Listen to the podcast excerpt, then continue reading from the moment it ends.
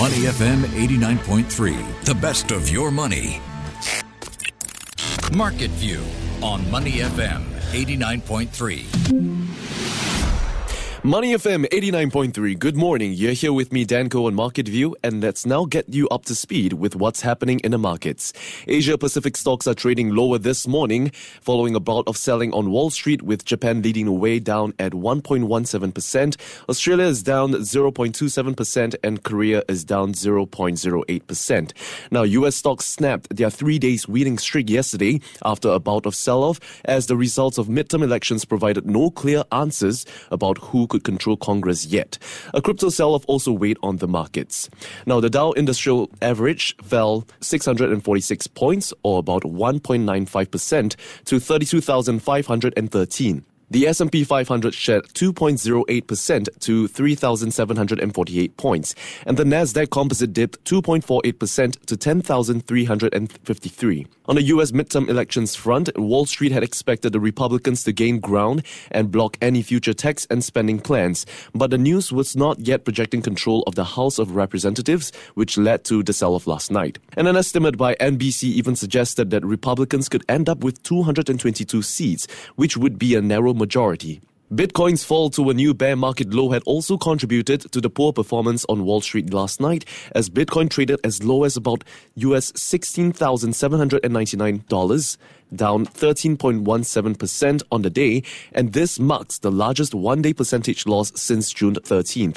Elsewhere in the crypto space, Ethereum also shed more than 19%, falling to as low as $1,162 on the same day.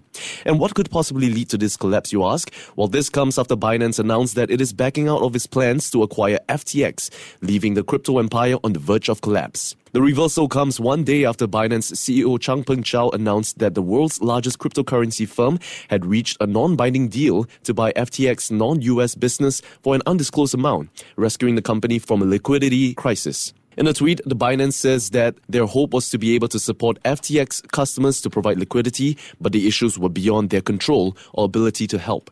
As of now, Bankman-Fried had told investors that the company is facing a shortfall of up to $8 billion from withdrawal requests and needs emergency funding. It remains unclear who will be stepping up to buy the crypto exchange. Meanwhile, investors are also worried ahead of the October Consumer Price Index report that will be released later today, and economists by Dow Jones anticipate that a headline CPI grew by 7.9% from the prior year, down slightly from September gain of 8.2%. Meanwhile, it also seems like Wall Street layoff is picking up steam, as the global investment banks Citigroup and Barclays have joined the bandwagon, announcing that they will be cutting their advisory and trading personnel this week amid sharp declines in revenue and dimming prospects for next year.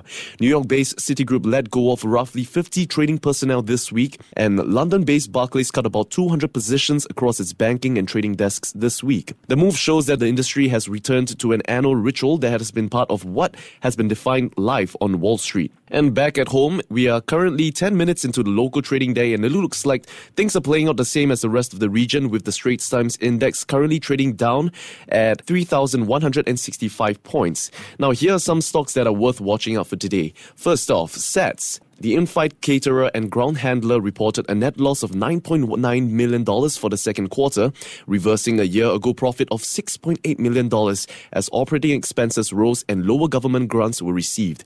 During the second quarter, SATS revenue rose 46% to $429 million as its food and gateway segments reported higher revenue on the back of aviation recovery and consolidation of revenue from Asia Air Freight Terminal. No dividend was declared, though, as the board says that it would be prudent to not pay dividend until SATS restores profitability without government reliefs. Meanwhile, they also provided an update on the funding for its proposed acquisition of Worldwide Flight Services that was announced earlier in September. The proposed rights issue will not exceed $800 million, and it had currently received $690 million in cash as of end September. StarHub. Telco StarHub reported a 32% year-on-year decline in net profit for the third quarter, even as total revenue rose 14.2%. Now, the net profit for 3 months ending September 30th of this year fell to $27.4 million. And StarHub Chief Financial Officer says that while macroeconomics headwinds have led to declines of the company's profitability, it is currently taking steps to manage both energy and staff costs. And last on the list, PropNex, the real estate agency, reported a 21.9% increase in net profit for the third quarter on the back of higher revenue. The net profit for the 3 months ending September 30th of this year rose to $17.6 million. And PropNex says the market has remained remarkably resilient in the past 9 months, with both private residential and HDB resale segments continuing to make price gains in the third quarter of this year. While there have been fewer project launches at the start of this year, PropNex believes that it had had healthy growth from the increase of its sales force and a focus on maintaining their momentum for the remaining of the year. And that's all we're tracking for today. Ryan and Raushan, let's reel in them because they have something that they're tracking on their radar. Thank you so much for that market view update, Dan, this Thursday morning. You're right, Ryan is joining us. And Ryan, I'd like to speak to you about Binance FTX. We talked about the drama unfolding yesterday. Glad to report episode 2 seems to have come out overnight.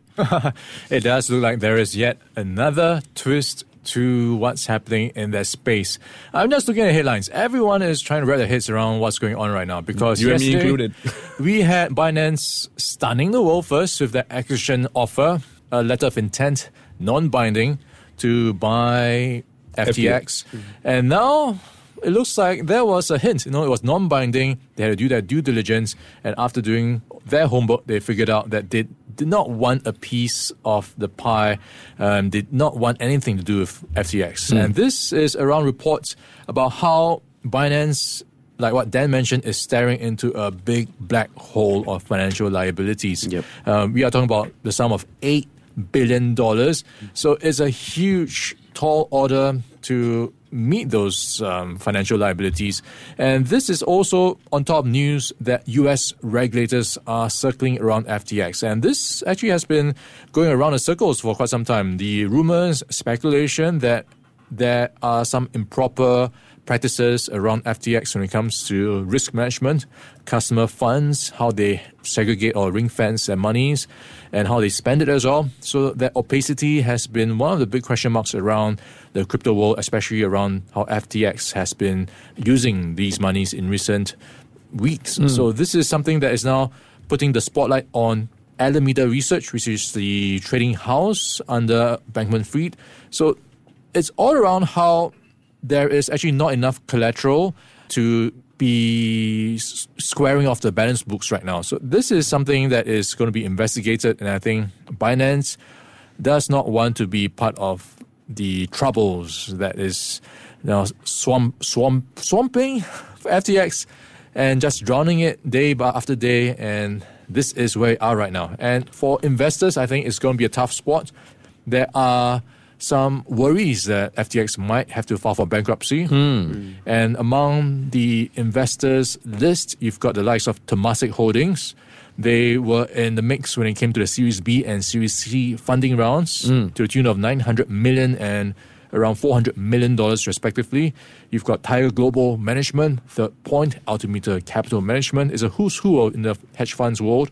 And also Ontario Teachers Pension Plan, Sequoia Capital, Lightspeed Venture Partners, SoftBank Group. It's a huge list of big names who have backed FTX and are now scrambling to figure out what to do from here. Yeah, certainly. I just want to touch on the other cryptocurrencies that are taking a hit as well. Dan, what are your thoughts on that? The likes of Ether, Solana, Polkadot, Avalanche, all on the decline because of this. Yeah, you can see that obviously, this news has taken the crypto space by storm because especially for Bitcoin, it's fallen to its lowest since 2020, and we are seeing prices going down to as low as $16,700. So this is obviously going to be echoed throughout the rest of the coins that are playing out in the markets, and it remains to be seen how things will shift, and perhaps there might be a company that may step up to acquire FTX, but for now I think, as we talked about this a lot, volatility remains in the market. Yeah, certainly. I mean, you talk about possibly a company coming in, but with Binance staying away from the drama almost, it's a bit uncertain. Ryan, I just want to quickly bring you in. We've seen episode 1, episode 2.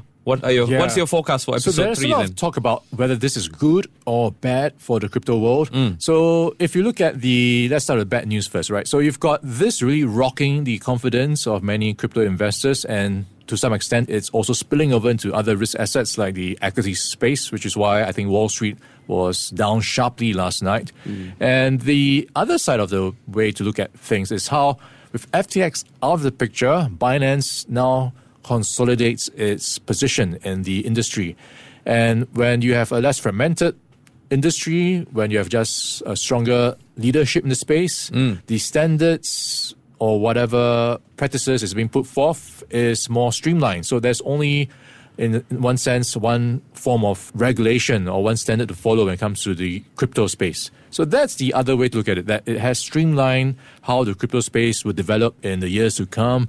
So maybe this episode weeds out the weaker contenders, and it's just the free market being healthy to some point. Yeah, certainly survival of the fittest, right? Ryan, I just want to quickly ask you, you talk about Binance possibly then becoming the outright leader in that market. You mentioned the numbers yesterday. They already seem like leaders in terms of size, but do you think that Binance, that played a part in Binance's decision to pull out of the deal to rescue FTX? Well, we talk about how trading volumes on Binance come to the tune of $40 billion and FTX was $4 billion. So you can see the size, the gap is really miles away.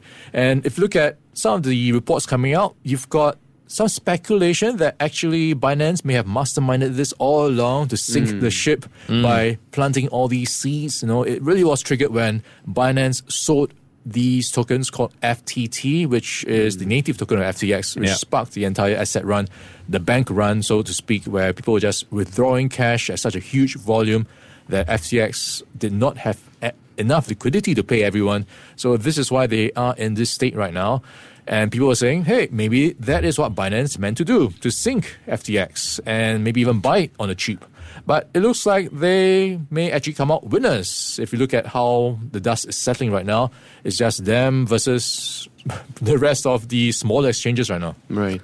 Yeah, certainly the plot thickens. And that's a story we'll certainly be keeping a close eye on in the days and weeks to come. Ryan Huang, thank you so much for joining us on the show to give us your opinions. Dan, thank you so much for your updates with the market. Before acting on the information on Money FM, please consider if it's suitable for your own investment objectives, financial situation, and risk tolerance. To listen to more great interviews, download our podcasts at moneyfm893.sg or download our audio app. That's AWEDIO. Available on Google Play or the App Store.